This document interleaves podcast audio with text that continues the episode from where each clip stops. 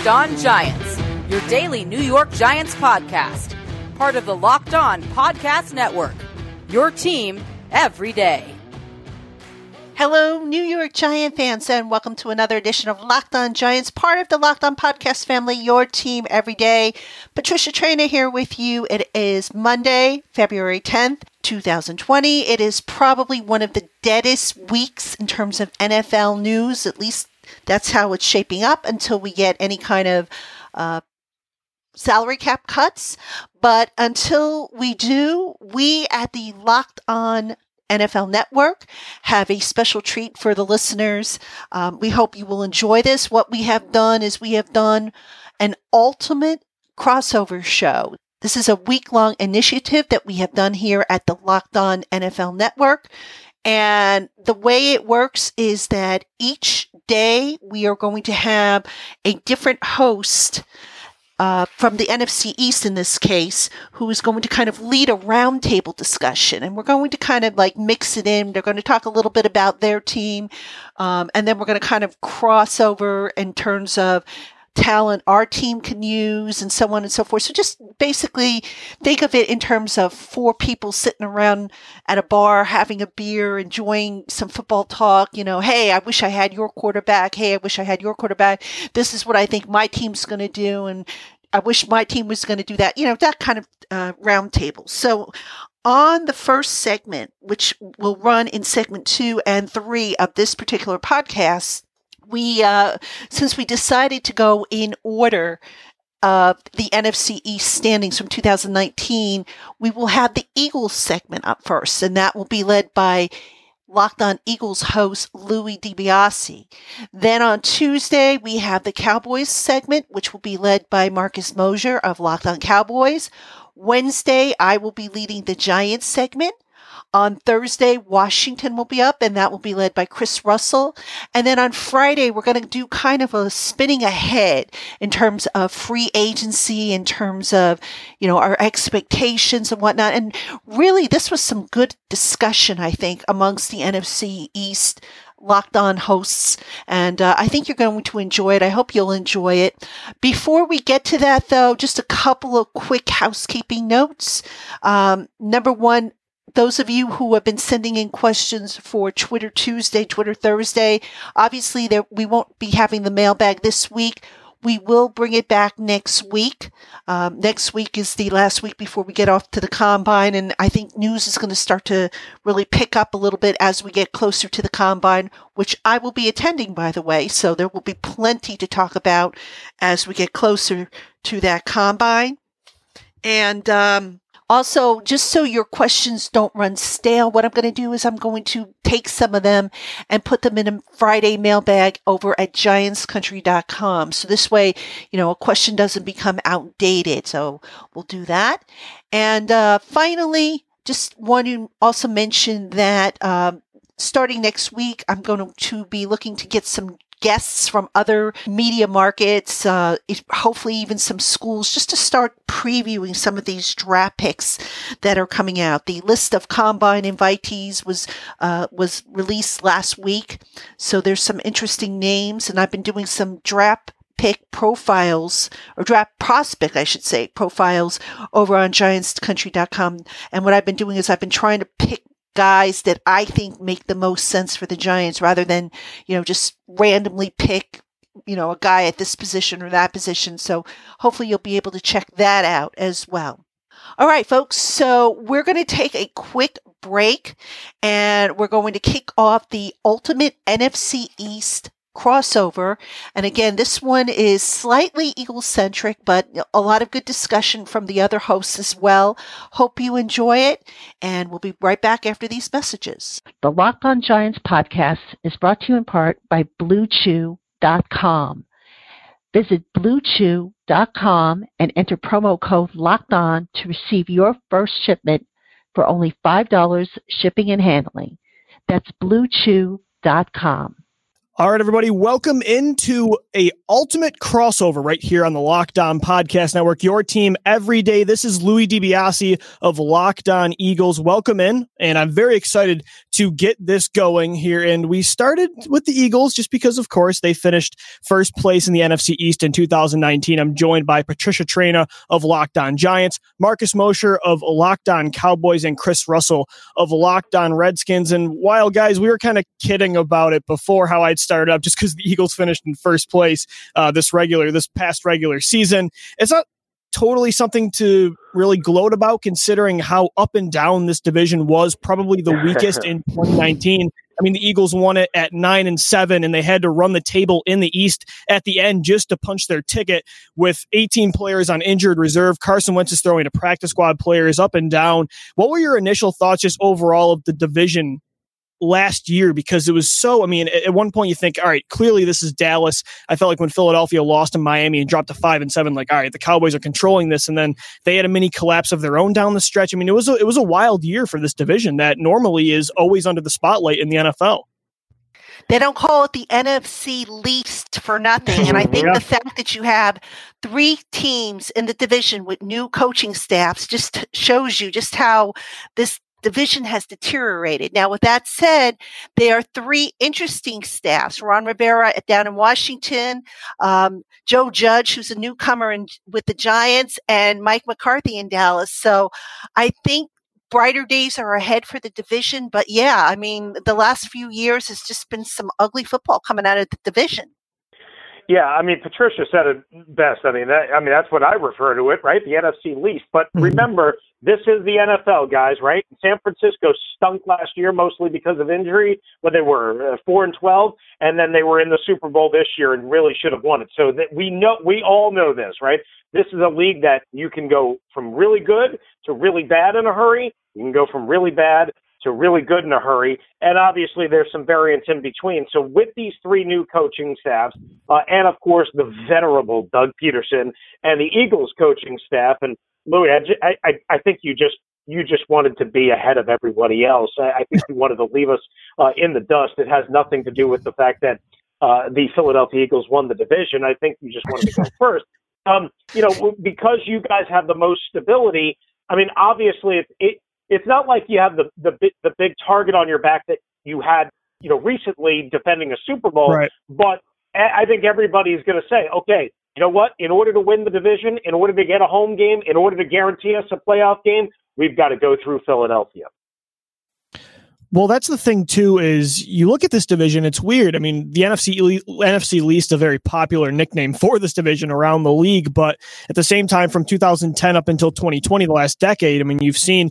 Well, even going back a few years before that, the Giants have won two Super Bowls since I can remember. The Eagles win in 2017, and yet it's always a division that, regardless of who the champion is, is always a back and forth battle. I mean, for Philadelphia, they had to you know, win in overtime against the New York Giants on Monday Night Football. Then, with 30 seconds left, throw a game winning touchdown in Washington. And then you had to beat Dallas at the Linc and then head to MetLife to take down the Giants. So, regardless of, you know, how strong these teams are during the regular season, it's always close, uh, really, or how weak they are. Even this year, it was oh, it was down to the wire once again. So that's something that I feel like, although Philadelphia may be the favorite again heading into 2020, it's never a division where one team normally wins it by you know three, four games.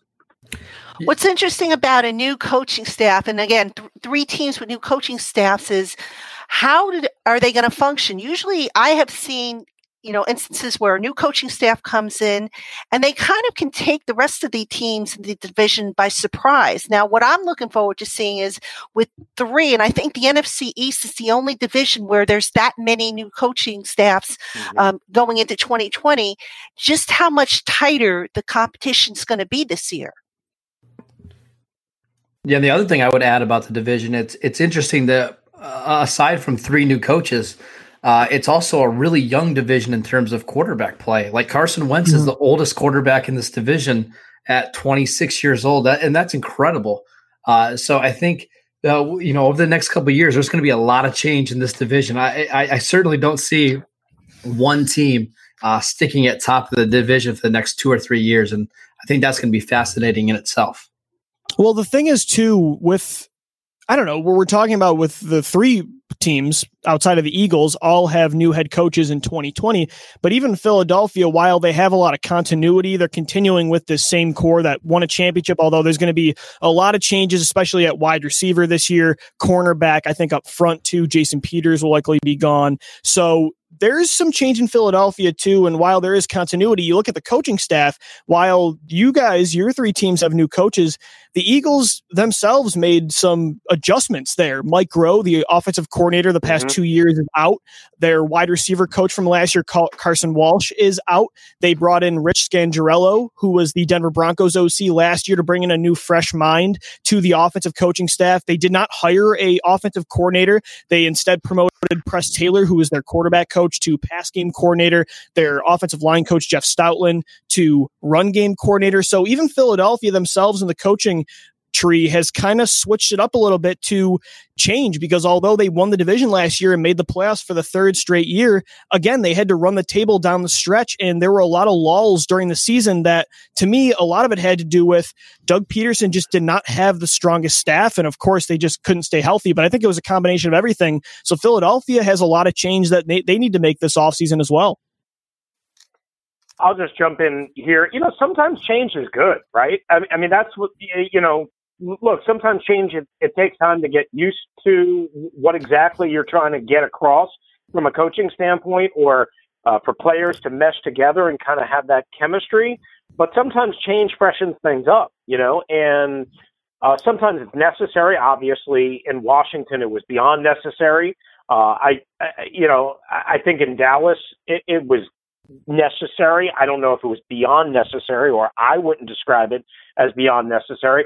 I think Patricia would say it was beyond necessary with the Giants. I don't want to speak necessarily uh, for her, but Louie, you know, with Philadelphia, I, I mean, you know, again, this is a team that just won a Super Bowl a year and a half ago, so mm-hmm. it, it's amazing how stale this league gets and how quickly things change. And obviously, a lot yep. of personnel changes, but sometimes a fresh a couple of fresh faces light a fire under people because those fresh faces are going to have a different way of doing things, not only in games, but also in practices and in the building. And it might just be enough to kickstart somebody who maybe got a little stale and a little bit dry. Yeah, absolutely. Well, let me ask you agree. too. Oh, sorry, Patricia. Let me ask you too, because from our perspective, those fresh players, although they were practice squad guys down the stretch. Um, I thought they actually really helped rejuvenate the offense, specifically in Carson Wentz. And look, there's a national perspective about Carson Wentz, and there's a local one. There, you know, the whole Nick Foles Carson Wentz debate over the past couple years, I think, was put to rest now. But the injury, the injury prone label, you know, he gets hurt after the first couple series in the wild card round. But to me, like in Philadelphia now, he's kind of earned that the respect of the city and that team where he put them on his back and got them into the postseason. But there's still a stigma about him nationally. I, I wonder what it is what your guys' perspective on Carson Wentz is from a division rivalry perspective. Well, considering you guys have owned the Giants for God knows how long, I mean, I mean it, it, it, just doesn't seem to matter. But but no, seriously, Carson Wentz, I think for the type of system that Doug Pederson is trying to run out there, I think he's a good fit for that. And and just you know, I it, correct me if I'm wrong here. He has had injury issues, I think, that have kind of gotten in the way of him really reaching his full potential. They might have maybe delayed him uh, with with taking those next steps and whatnot. But I, I, think he's a really good young quarterback. I think you know you add a few more pieces to to upgrade that offense, and and uh, I, I think you're going to have something there. I'll chime in on my end, on the Redskins end. Um, you, you, know, when it comes to Carson Wentz, the thing that the Redskins defense has always struggled with, and I'm sure you guys have had similar experiences uh, to this, at least Marcus with the Cowboys uh, and Patricia with the Giants, is, you know, the Redskins seem to have a pretty good beat on a guy like Carson Wentz, but they cannot contain him. He cannot, uh, they cannot just kind of you know, like they'll extinguish some of the fire and they'll spray all the stuff that comes out of the fire extinguisher, but the fire still keeps going and it's like little brush fires. And then Carson is just running around, breaking pocket, breaking contain, and chucking one down the field and making a play. you know, that you're not supposed to make. And that's the mm-hmm. area that they have struggled with specifically against him. I think it'll be really interesting as he gets older in his career. And obviously, the injuries have been an enormous problem. We know major injuries and now the concussion, which knocks him out early of the playoff game. And obviously, that's a major injury, but it's not the same as a torn ACL and, and the back surgery. I think it'll be interesting to kind of see how he adjusts maybe by not using his legs so much, by not uh, putting himself in that peril, and then how teams kind of counter that. If you look, and I again, I can just speak for the Redskins. Jack Del Rio and Ron Rivera, they're going to spend all this offseason during these dead times when they have a good feel for their team, say after the draft and whatever, getting ready for a guy like Carson Wentz. How do we keep him in the pocket? How do we not let him break contain? How do we not let him hold on to the football for four and a half, five seconds so that he breaks down our coverage? That's what they're going to be working on. Yeah, and I'll just chime in from a Cowboys perspective. There's certainly a, a healthy rivalry between – Carson Wentz and Dak Prescott, both of those That's guys right, coming yep. in in the 2016 draft. Uh, you know, Cowboy fans here uh, in Dallas, they they you know they maintain that Prescott's a better quarterback than Carson Wentz. Uh, I'm not necessarily sure that's true. I think these guys are both incredible quarterbacks, uh, but it's going to be interesting to see what Carson Wentz looks like going forward. Um, I, I, imagine they're going to rebuild that wide receiver core over the offseason. Uh, I, am not sure that the guys that they had there last year with Alshon Jeffery and Nelson Agholor uh, maybe fit him as well as they they need right. to. Uh, so it's going to be interesting to see what Doug Pederson and that front office does to help out Carson Wentz this offseason. Yeah, look, this is a player that last year had 4,000 yards, first time in Philadelphia Eagles history. It's also the first time a quarterback's done that without a receiver surpassing 500 yards. So, Howie Roseman, the Eagles general manager, has his hands full this offseason trying to build around that because while he did get hurt in the playoffs, he played 16 games. I thought he picked and choose his spots way better about being aggressive and when to stay in the pocket as the season went on along. So uh, it's it's a big offseason for the Eagles for sure. We're going to take one quick break, and on the Eagles' focus of this ultimate NFC East crossover, we will wrap it up. Coming up next, Louie DiBiase, Patricia Traina, Marcus Mosher, and Chris Russell joining you. Don't go anywhere. We'll be right back. All right, everybody, welcome back in. This is the final segment of the Eagles portion of the Ultimate NFC East crossover right here on the Locked On Podcast Network. We got all four hosts here of the NFC East podcast joining you, and we're getting into the Eagles who won the NFC East last year in 2019. So, guys, let me ask you because we we were really focusing on Carson Wentz specifically last segment and how the Eagles are one of the really the only team that has a lot of continuation in their coaching staff heading into 2020. What about personnel, though? I mean, from a personnel perspective, I don't know if it's all that far off. Yeah, you can talk about quarterback with Daniel Jones and Dwayne Haskins. They're not quite to the level of where Carson Wentz and Dak Prescott are. But overall, I mean, you look at, yeah, the Eagles are strong up front on the offensive and defensive line, but they have huge holes at receiver and corner and linebacker. I feel like outside of, uh, of course, the most important position, quarterback, these rosters aren't.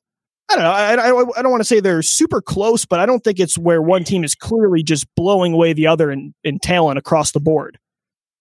Yeah, I would add that the the secondary for the Eagles is probably the maybe the biggest weakness of any uh, one single yep. unit uh, in the entire division. I agree. Uh, it's a, it's a, it's been a spot that's haunted them for a while, and with Ronald Darby scheduled to hit free agency and Jalen Mills, I, think it's fair to expect a total turnover there in Philadelphia uh, with the cornerbacks at the very least. So, uh, from a Cowboys perspective, I'm going to be interested to see who they bring in there. Maybe they even bring in somebody like Byron Jones from the Cowboys to help stop Amari Cooper and Michael Gallup. Uh, I'll certainly have my eye on that uh, spot going forward.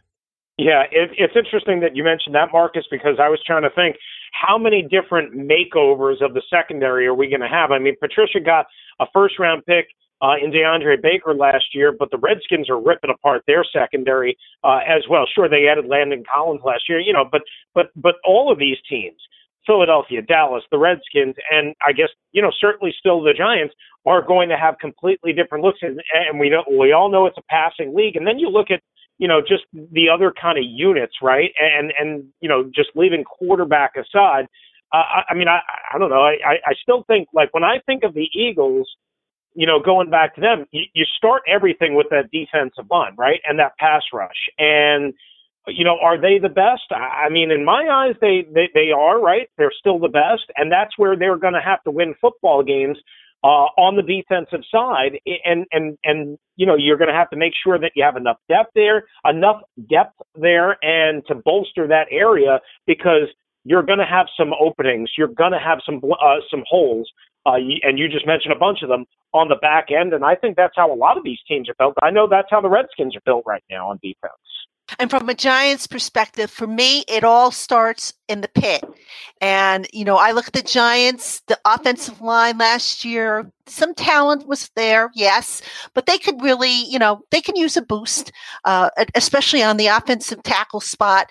On the defense, the defensive line actually didn't play too badly, considering that they were a young group. Now, it'll be interesting to see what happens with uh, Leonard Williams if he comes back. But I think in terms of the pit, which is where it all starts, I think potentially the Giants um, you know, I, I think there's going to be an upgrade there, hopefully in the competition level. And that's where I'd like to see them really play better, especially against Wentz and company, because, you know, too, all too often the Giants let quarterbacks run like, like the wind, you know, they don't contain, yeah. they let these guys out and, you know, it, it just, they, I think the Giants led the league or were up there in the top three and on biggest plays allowed. And that's because quarterbacks had all day to throw the ball. So I think, you know, with some upgrades on their end, they can potentially compete with the Eagles.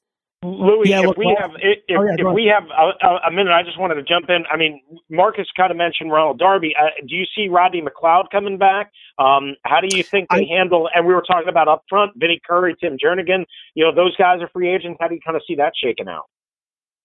Yeah, I think it's Howie Roseman has some interesting decisions. For the secondary, I think Ronald Darby is likely out. Jalen Mills, Jim Schwartz loves Jalen Mills. I'm not really a big fan of him in the starting lineup still. They might bring him back if they can't lure in another bigger free agent. But to me, if I had to predict what happens in the secondary right now, I say Rodney McLeod and Malcolm Jenkins come back. They do not have a safety right now waiting in the wings to take over one of those two spots. And they love using at least three safeties on the field most of the time. They really do not prioritize linebacker in this defense. So I think both safeties are back because Malcolm Jenkins also wants a new contract. And as for the defensive line, I think Vinny Curry had a really underrated season. I think he'll be back, but I think Tim Jernigan will likely move on, wanting more of an opportunity to play because the Eagles do have Malik Jackson returning uh, from injury. Last thing I'll say, too, guys, before we wrap up this Eagles portion of the ultimate NFC East crossover, the Eagles, again, I, I think should be favorited heading into this season. However, I mean, all three teams I would love to steal talent from. I mean, the Cowboys specifically, they have one that I would love to grab in Byron Jones, who's a free agent at cornerback.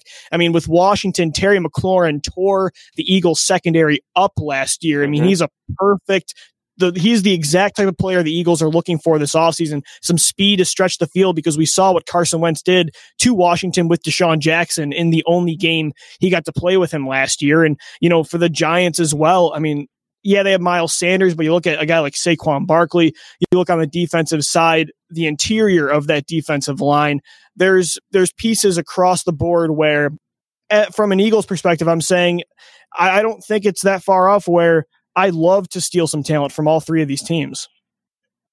You can have Byron Jones. I'm sure he'll be on the free agent market. Please overpay him.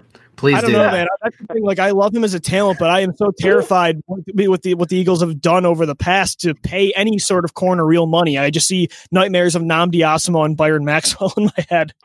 and that's what happens in free agency, right? You yeah. you overpay for pretty good players. You pay pay these guys elite salaries, and you don't always get that production back. Yeah, absolutely. Well, that was a great conversation, guys. It's the first portion of the ultimate crossover right here on the Locked On Podcast Network. We will be back tomorrow. We're going to take a focus on Locked On Cowboys, the Dallas Cowboys, of course, with Marcus Mosher, Louie DiBiase here with you of Locked On Eagles, Patricia Traina of Locked On Giants, as I said, Marcus Mosher of Locked On Cowboys, and Chris Russell of Locked On Redskins. Guys, before we wrap up, let's just give our Twitter plugs real quick and where you can find our content. Of course, you can Follow me on Twitter at DBASI Subscribe to Locked On Eagles on any podcast platform or on lockedoneagles.com. And you can find me on Twitter at Patricia underscore Traina. You can find my writings at giantscountry.com, which is an SI.com sports channel. Go ahead, Marcus, because I'm always bringing up the rear uh, in the NFC league. ah, that's perfect. Uh, you guys can follow us at Locked On Cowboys. I'm at Marcus underscore Mosher. My co-host Lena McCool, who could not be here uh, for this episode, at McCool BCB. Make sure you guys check us out uh, on all the shows on the podcast network. Yeah, I'm uh, merely Chris Russell. Uh, you can follow me on, on Twitter at RussellMania621. But if you just want Redskins content, it's at Locked Redskins. Uh, because otherwise you'll get a bunch of other stuff, me complaining about traffic and uh, talking a lot about Alex Ovechkin. Um, but also read me at redskinsreport.com, like Patricia, part of the SI uh, network and SI.com. So I've got a lot of uh, Redskins coverage over there. And as well, of course, we all, right, do the Google uh, updates and Google News initiatives and all right. that stuff. So. Well, perfect, guys. That's going to do it for us today, right here on the ultimate crossover in the NFC East, right here on the Locked On Podcast Network. Your team every day. We'll see you guys tomorrow.